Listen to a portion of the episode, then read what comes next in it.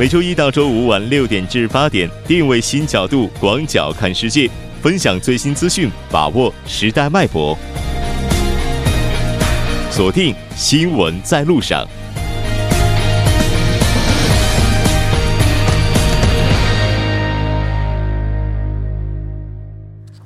好的，欢迎回来，这里是正在为您直播的 TBS EFM 新闻在路上。稍后第二部节目当中将为您带来新闻在中国走进世界以及新闻字符。那接下来是广告时间，广告过后马上回来。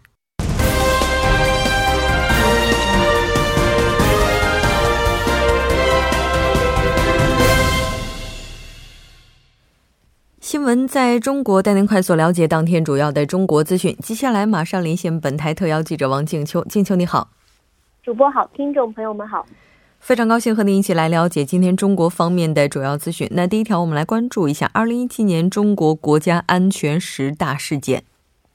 好的，那二零一七年中国国家安全十大事件的排名呢？结果是。呃，调查结果于今年的一月二十号发布。那按照得票多少，从第一到第十位排名分别是：驻韩美军部署萨德系统、中印动朗对峙。中国共产党第十九次全国代表大会在北京召开，习近平主持召开国家安全工作座谈会。一带一路国际合作高峰论坛在北京举行。那排名第六的是中国首艘国产的航空母舰下水。网络勒索病毒全球肆虐。中国的亚太安全合作政策白皮书发布，习近平、特朗普海湖庄园会晤，排名最后的是红黄蓝幼儿园虐童事件，广受关注。主播，嗯，是的，没错。如果再往后顺的话，中国国家情报法颁布，以及北韩核武洲际导弹有新进展，韩国乐天集团换地给萨德等等，也都是中国安全方面的大型事件。那我们来看一下，那一七年的时候统计安全事件这个方面有哪些特点呢？那据二零一七年中国国家安全十大事件调研项目的负责人、国际关系学院研究生部主任李文良教授认为。一七年统计的国家安全事件的主要特点呢，是周边与边境问题、安全问题的突出。在调查投票结果中，驻韩美军萨德系统和中印动网对峙分别占据了第一和第二的位置，说明民众对中国周边和边境安全的形势十分关注。事实上，在当前中国国家安全的总体态势中，周边安全和边境问题十分突出。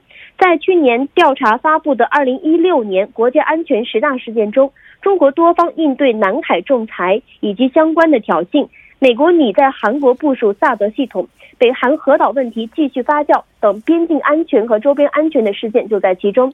而且，中国多方应对南海仲裁及相关挑衅还高居榜首。在今年的投票中，位居十一到二十的事件中，涉及周边和边境安全的还有北韩核武与洲际导弹又有新的进展。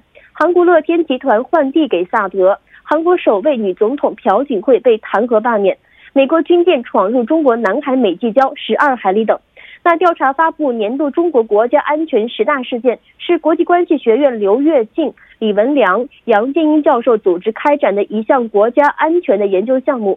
在二零一二年以来，已经连续发布了六年，在社会和学术界都产生了积极的影响，对于增强公民的国家安全意识发挥了积极作用。主播，嗯，是的，没错。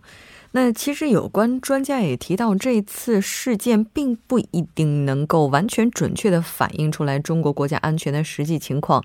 那但是即便有偏差，进行相关研究还是非常有意义的。这条关注到这里，我们再来看一下下一条消息。英国首相特蕾莎梅将于一月三十一日至二月二日访华。主播，嗯，首先我们来关注一下目前特蕾莎梅访华的官方说法。中国外交部发言人华春莹在周四的例行记者会上介绍，应国务院总理李克强的邀请，英国首相特蕾莎梅将于一月三十一日至二月二日对中国进行正式的访问，并举行新一轮中英总理年度会晤。华春莹指出。在刚刚过去的二零一七年，是中英建立大使级外交关系四十五周年，也是中英关系黄金时代深入发展之年。习近平主席出席二十国集团领导人汉堡峰会期间，同特蕾莎梅首相举行了成功的会晤，就下阶段中英关系的发展达成了重要共识。李克强总理也同特蕾莎梅首相就中英建立大使级外交关系四十五周年互致贺信，重申了要发展中英关系的共同意愿。主播，嗯，是的。那这一次特蕾莎梅访华，应该说对于中英两国来讲意义都是非同一般的。我们来看一下。是的，特蕾莎梅首相呢即将对中国进行的访问，是二零一五年习近平主席对英国进行历史性国事访问，开启中英关系黄金时代之后，双方首次举行总理年度会晤。那这也将是特蕾莎梅就任首相之后的首次访华。对于新形势下的中英关系的发展具有重要的意义。在访问期间，中方领导人将同特蕾莎梅首相分别会见和会谈，就中英关系以及共同关心的国际和地区问题深入交换意见。特蕾莎梅首相还将赴上海市和湖北武汉市参观访问。华春莹表示，中方重视发展中英关系，希望以特蕾莎梅首相即将对中国的访问为契机，进一步深化双方的政治互信。拓展在各个领域的互利合作，推动中英面向二十一世纪的全球全面战略伙伴关系继续向前发展。主播，嗯，是的，没错。那除了这些之外，可能更大的意义也在于促进两国贸易的发展了。这条关注到这里，我们再来看一下下一条消息。博鳌亚洲论坛二零一八年年会将于四月八日至十一日举行。那今年这届论坛的主题是什么呢？那二十五号呢，博鳌亚洲论坛的秘书处举行了一个新闻发布会，公布了博鳌亚洲论坛二零一八年年会将于四月八日到十一日在海南的博鳌举行。年会拟设置全球化与“一带一路”、开放的亚洲、创新、改革再出发四个板块，一共六十多场论正式讨论。那本次论坛的年会呢，开的特主题是开放创新的亚洲，繁荣发展的世界。博鳌亚洲论坛秘书长周文仲表示。二零一八年恰逢博鳌亚洲论坛东道国中国改革开放四十周年，论坛将在改革再出发板块专门举行两场改革开放四十周年的一个专题分会。主播，那我们也了解到，今年这届博鳌亚洲论坛也会有很多重量级的嘉宾来出席。相关的负责人对于今年这届论坛有哪些展望呢？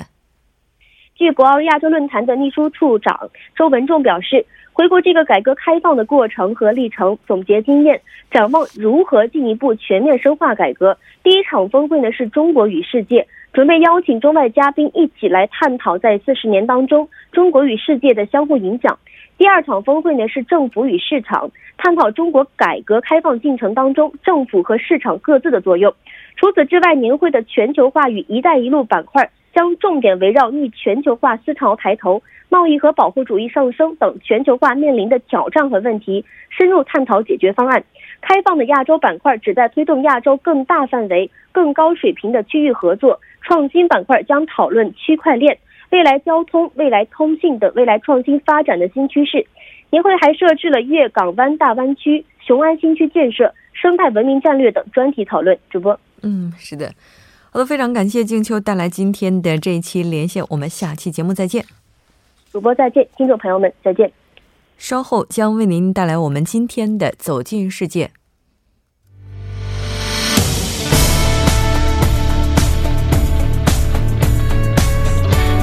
您现在收听的是《新闻在路上》。走进世界，为您介绍主要国际资讯，带您了解全球最新动态。接下来马上连线本台特邀记者齐明明，齐记者你好。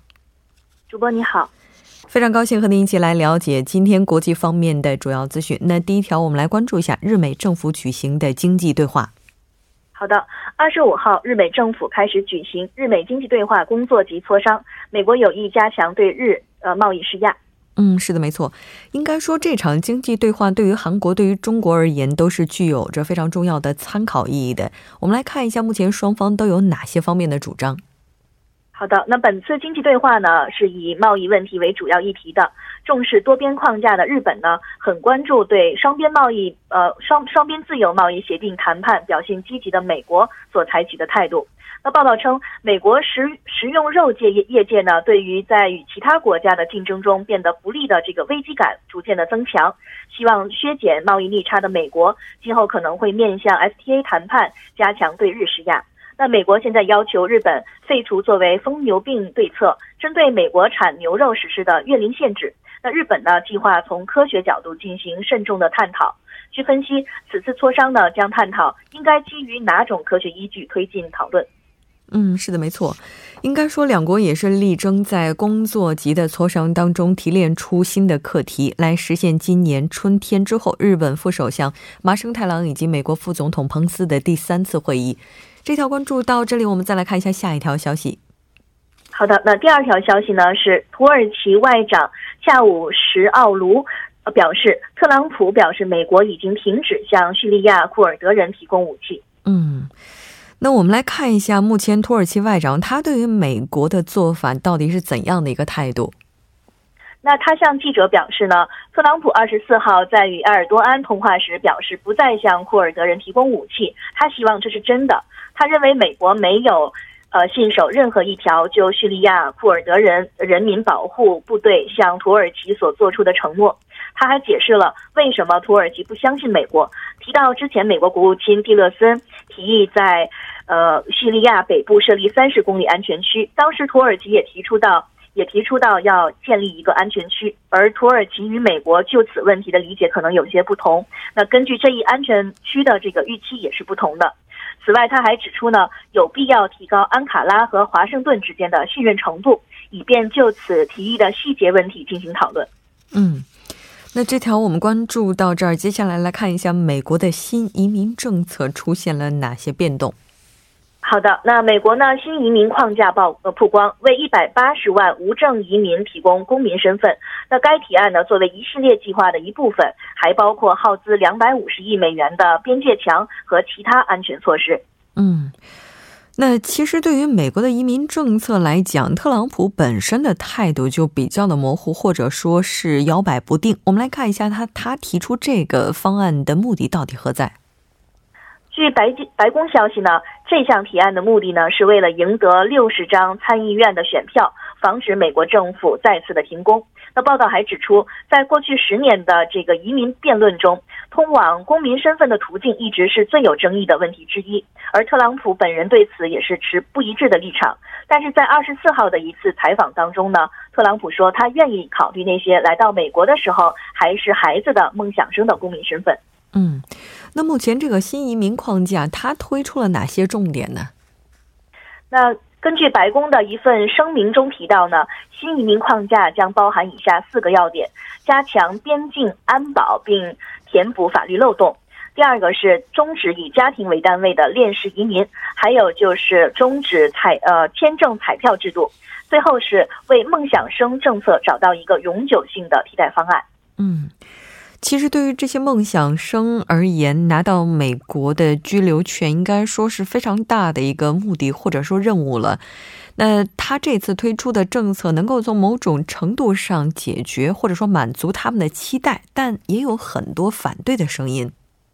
是的，现在呢，民主党议员和活动家誓言要抵制这个总统的圈套。他们说，他们将拒绝接受任何要求他们抛弃其他移民，包括那些梦想生的父母，以确保年轻移民自己的命运的建议。那二十五号呢，由美两党参议院呃参议员组成的小组聚集在缅因州共和党参议员的办公室中讨论移民问题。那进入办公室的参议员都提到，他们受到这个特朗普的言论鼓舞，但他们同时也表示，对于总统助理提出的这个更强硬的路线是没有多少兴趣的。嗯。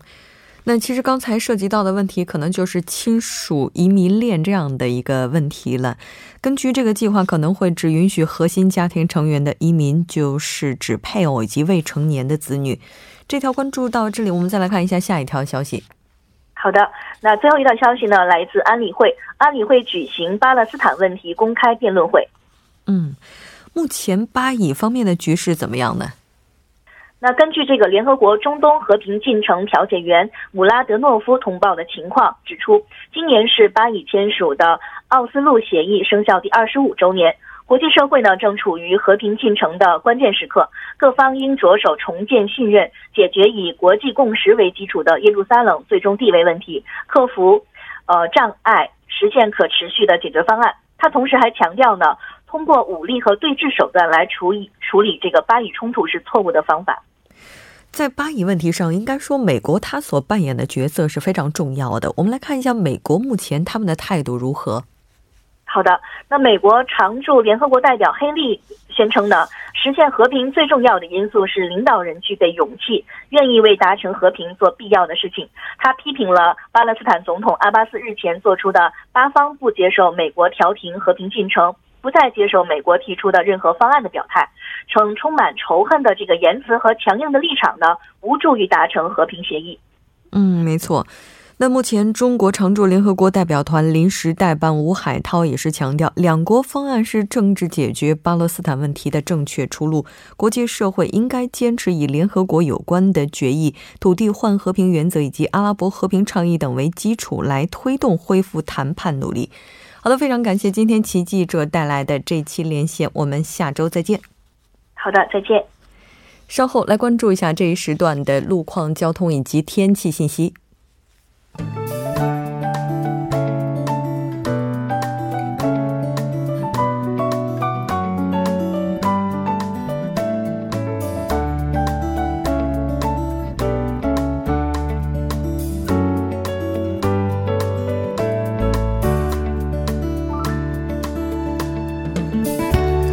大家晚上好，我是新晋交通气象播报员魏楚元。在今后的新闻在路上节目当中，楚源将和晨晨一起为您播报首尔地区的交通以及天气信息。现在是晚间六点四十七分。首先，让我们来关注一下晚高峰的路况信息。西部干线道路安阳方面，木洞桥至金川桥目前是由于行驶车辆的增多，交通相当拥堵。相反方向，金川桥至成山大桥的这一路段，目前由于晚高峰的关系，行驶车辆也是非常的多，导致交通停滞不前。下一则消息来自江边北路依山至九里的这一路段，在刚过东湖大桥桥头的位置有货车发生了故障，从而导致自成山大桥开始的路段停滞不前。堵车的路段有圣水大桥至青潭大桥、奥林匹克大桥至九里市的位置。相反方向汉南大桥至成山大桥的这一路段压力也非常集中，请大家一定要控制好车速和车距。好的，接下来让我们来关注一下天气方面的消息。由于受到中国北方地区扩张而来的冷大陆高气压的影响，全国大部分地区天气晴朗，全南西海岸和济州岛则是呈现多云的天气，并将迎来降雪天气。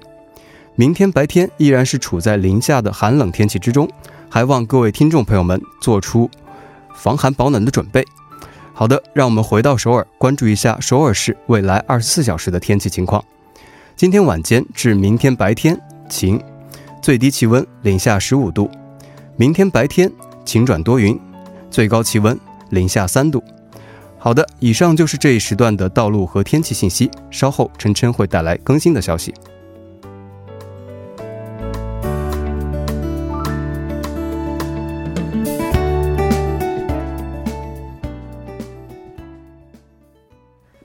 好的，欢迎回来，聚焦热门字符，解读新闻背后。接下来马上请出栏目嘉宾音乐，音乐你好，你好，主播。那非常高兴和尹月一起在周五的晚上来了解这个我们的相关新闻字符。其实今天的新闻字符应该说在之前的节目当中已经提到了过两三次了。是的，就是今天不光是我们节目啊，就是包括其他媒体也都在这个转发要或者是报道的这件比较让人怎么说呢难过的事情。对我又带来一点悲剧色彩的这样的一个字符，就是密阳火灾。对。这起事件发生的时间点是在今天早上，对，上午的，确切来说是上午的七点三十二分，对。我们来看一下这个火灾整个的经过是怎样的。好的，我们简单这个梳理一下啊，是据韩国消防部门呢今天发布的消息，在今天上午七点三十二分，我们可以想到今天确实蛮冷的，这个点发生火灾，其实是蛮让让人心痛的这样一个事情。所以在位于这个庆尚南道密阳的市中医院的一楼，而且还是急救室啊，发生了火灾。那么到目前为止呢，这个伤亡人数是达到了一百六十八人，其中这个死亡的人数呢是达到了三十七人。那么说到这个遇难者的这个人数，就死亡人数，可能今天大家多多少少会有点这个混淆，因为我们可能从不同的新闻板块当中看到了，哎，有报道是这个三十七人的，也有说三十九人的，还有说四十一人的。嗯，那么造成这个混淆的原因是什么呢？是因为警方、还有消防局以及韩国的保健总局呢，都在做这个统计的工作。那么加上这次火灾当中呢，这个身份不明的死伤者比较多，所以造成这个死亡。亡人数就是有这个出入了。那在这里呢，也再次更正一下，到目前为止，我们统计出来的这个死亡人数呢是达到了三十七人。嗯。那在这个事件发生之后，我们也看到有很多的报道，就有一些媒体说，之所以发生这么多的死伤者，是因为救援不力，但也有人说，救援队伍包括政府的行动还是比较及时的。对我们正好有一个，我看到了一个报道，他正好整理了一下这个时间点。我们来看一下，消防队呢是在七点三十二分呢接到了由该医院的护士就是亲自拨打的这个求助电话。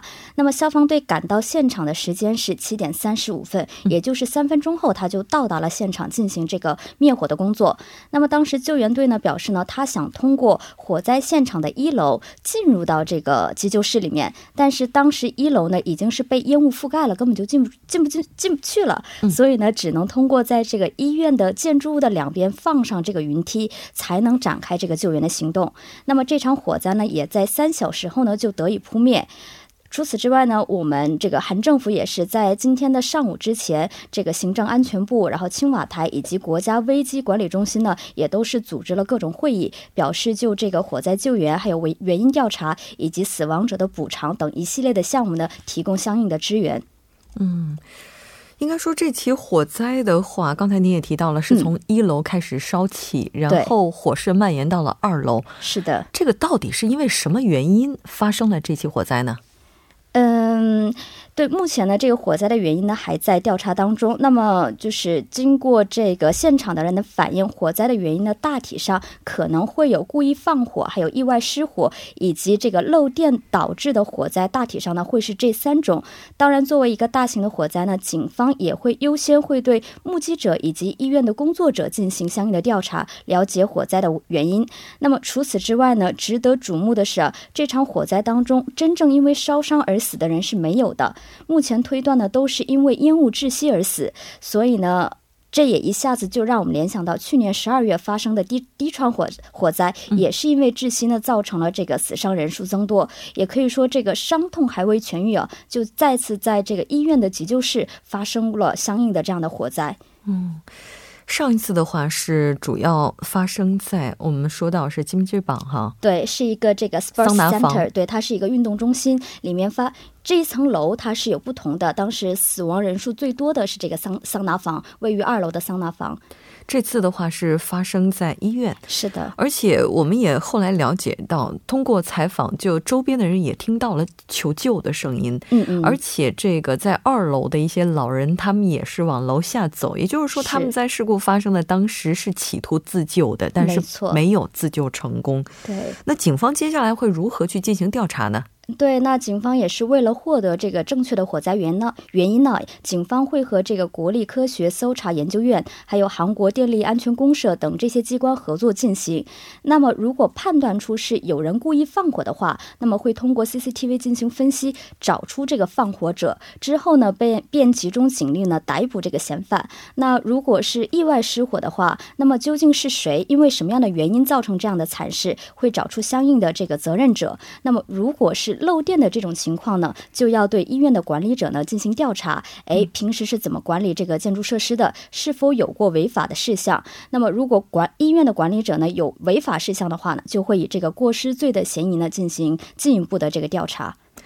据我们了解，这已经不是第一次在医院、疗养院这样的地方发生火灾了。对，那么说到这个呢，我们就不得不提到这个二零一零年这个十一月二日下午四点发生在庆北浦项养老中心的这个火灾，当时呢也是造成了大约是十名老人的死亡。那警方呢也是以这个任务的过失罪起诉了养老中心的这个建筑物的负责人李某。当时起诉的原因就是是李某没有给医院的职员和患者进行过消防的急救教育，也没有制作这个消防计划书等等。那么除此之外，还有一件是在二零一四。四年，在全南长城郡疗养医院的一个火灾，虽然当时判断是因为人人人为的这个放火，但是医院的负责人呢也是承担了一部分的责任。